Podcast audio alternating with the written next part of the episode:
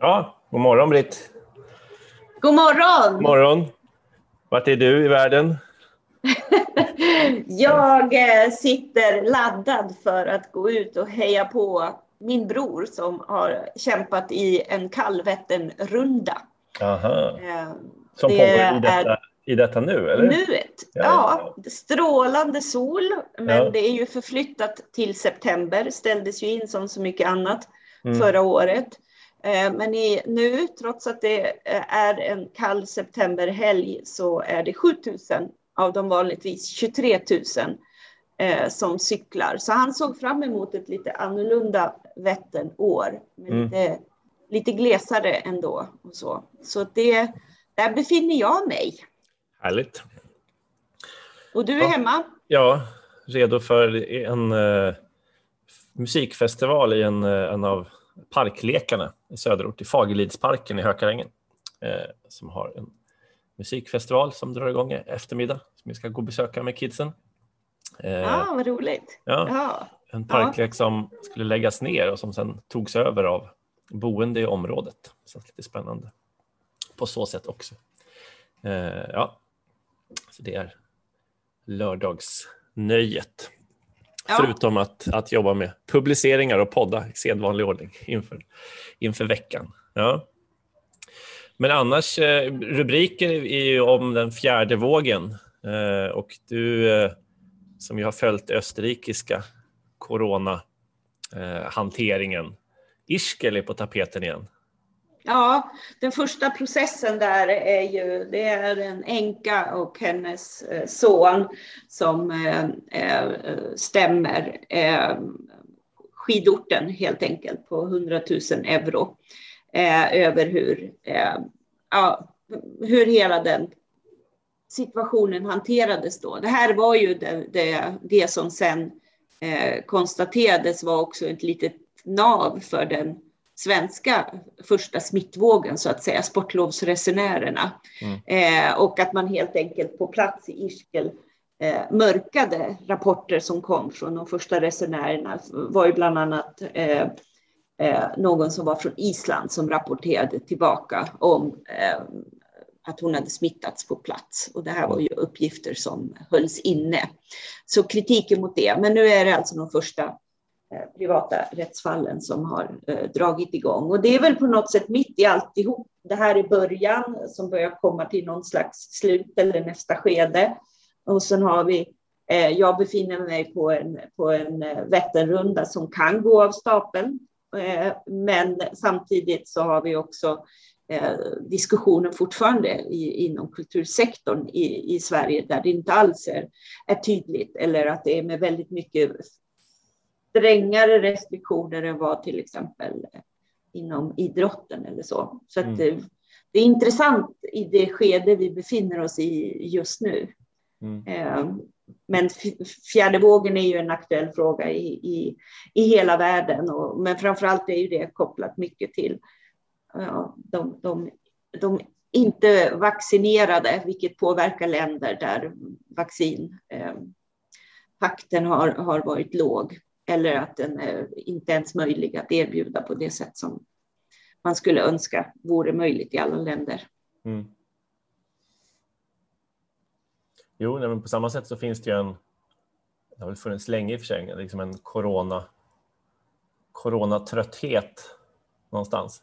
Alltså det här, eh, ja, man vill, man vill så gärna att det, ska vara, att det ska vara över så att man någonstans säger till sig själv att nu är detta över. Mm. Ja. Mm.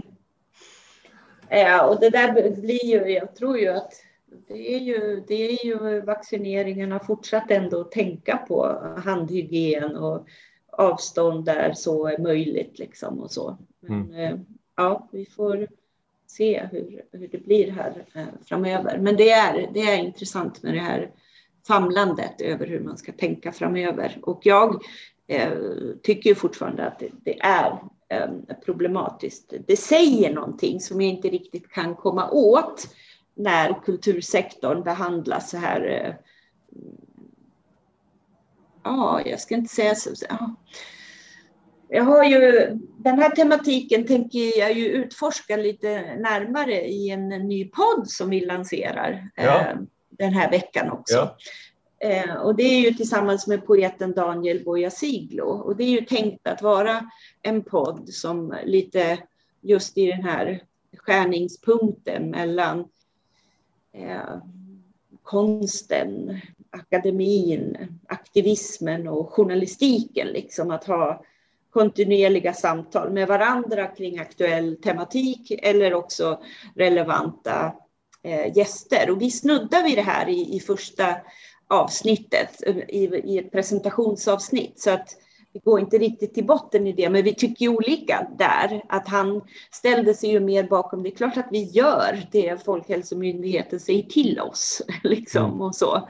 Eh, Medan jag eh, tänker väl eh, uttrycka mig ännu tydligare i de kommande avsnitten kring att det, det, det säger mer om oss än det faktum att det är klart att vi ska vara rädda om folkhälsan och att det är lätt att tänka att vi ska undvika eh, platser där vi trängs inomhus. Det är väl alldeles självklart.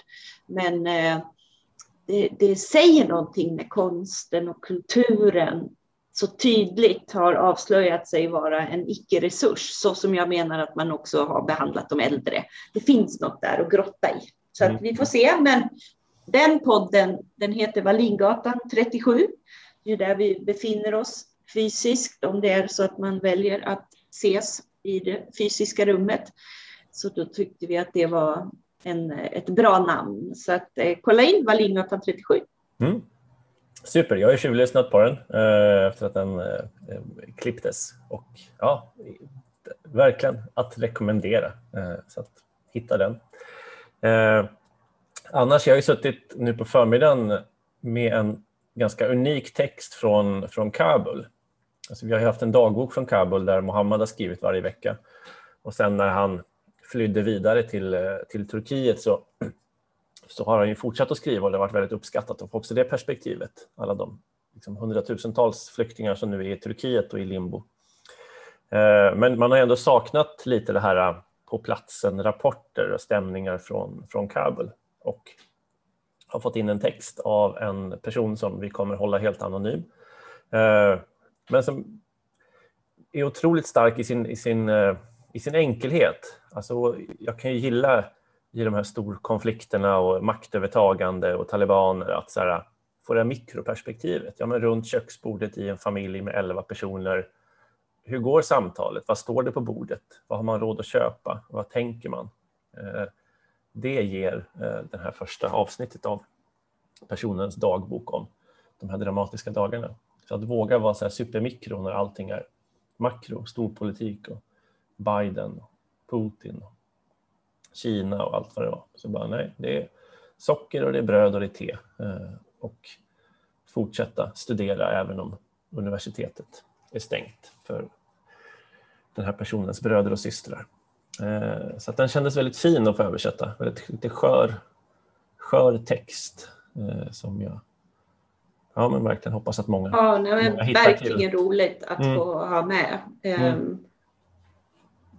Eh, jag ska sätta mig och läsa genast, men jag vet ju hur vi har pratat om det och det första vi såg. Så mm, det mm. är eh, väldigt fint att ha det här eh, unika innehållet och känns väldigt också mm.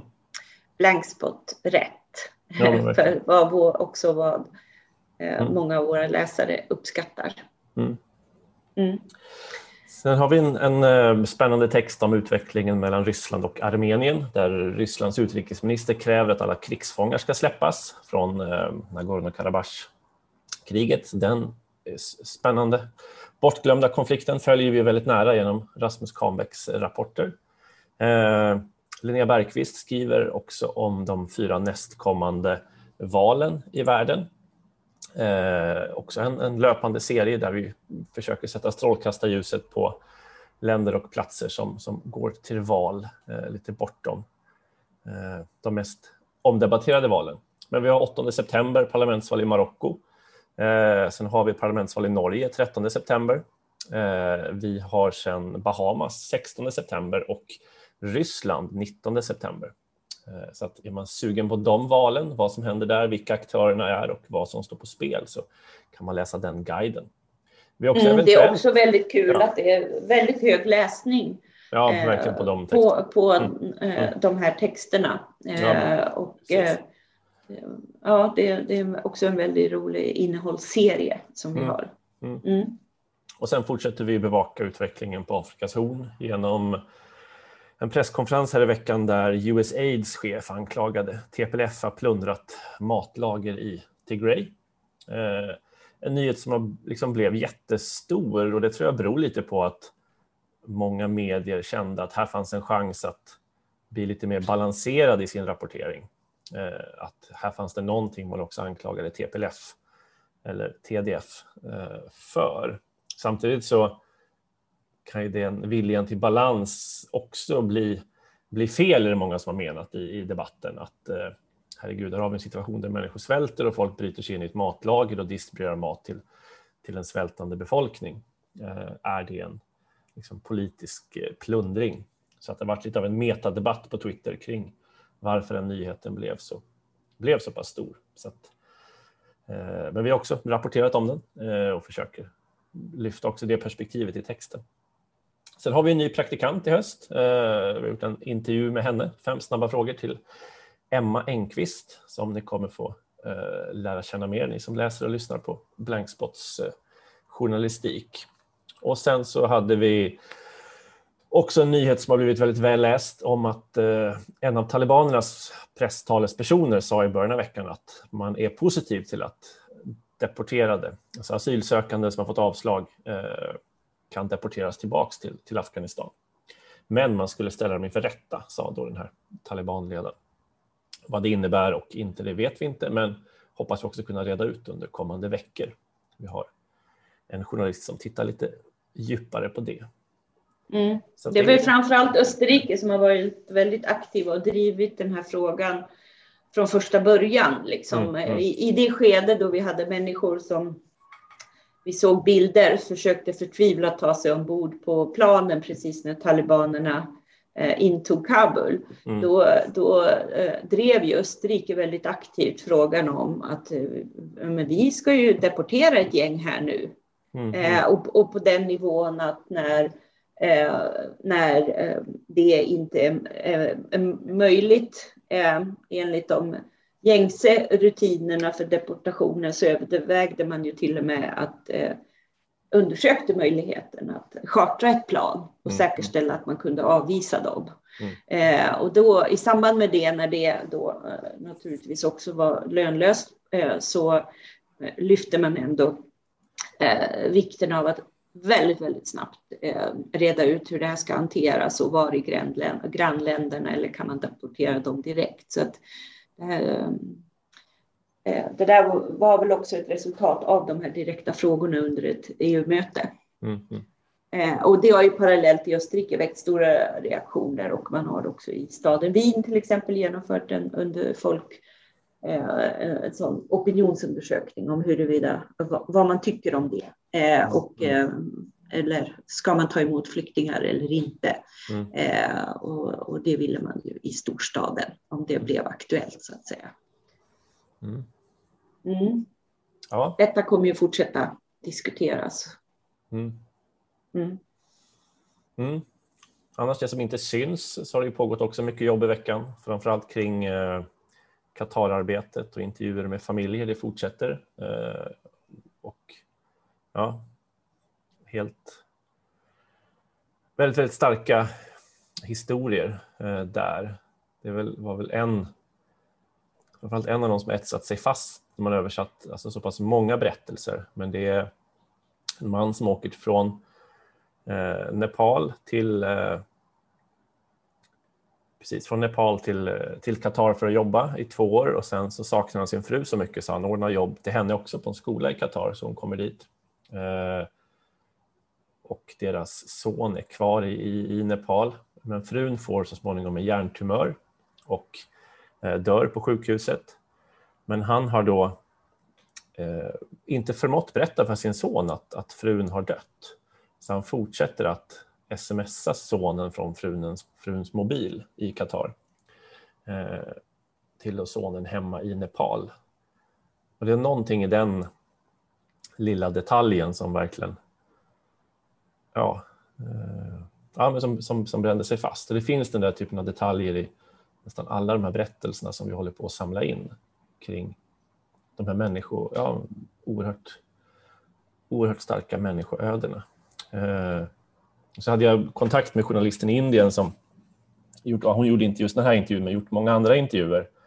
Så pratade vi om det här, som svårigheten att skriva kort om sådana oerhört dramatiskt. Alltså skriva kärnfullt om dramatiska skeenden och det var så intressant att, för då sa jag så här, men det finns ju den här gamla historien om Hemingway att han fick en utmaning under en middag, eh, skriva en roman på sex ord och så skrev han då For sale, baby shoes never used på en servett. Och då sa han så här, men herregud, det där sitter uppsatt på väggen här hemma hos mig, det citatet av Hemingway. Hur, ja, alltså hur det liksom litteraturen ja, binder oss samman och hur de här liksom, anekdoterna, det stämmer ju troligtvis inte att, att det ens hade med Hemingway att göra det här. Jag vet inte, om man skulle kolla upp det så är jag inte säker på att det håller för närmare granskning. Men historien är, som litteratur är det ju outstanding. Ja. Eh, ja. Men, men också bara stanna vid den berättelsen om att hålla mamman vid liv mm. genom de här smsen. Um, han alltså beskrev den, som att han inte kunde, han, han förmådde inte visa kärlek efter hennes död. Men genom nej. att låtsas vara mamman så kunde ja, han förstår. nå fram till sin son och pappasonen och få sonen att känna liksom, kraft och styrka.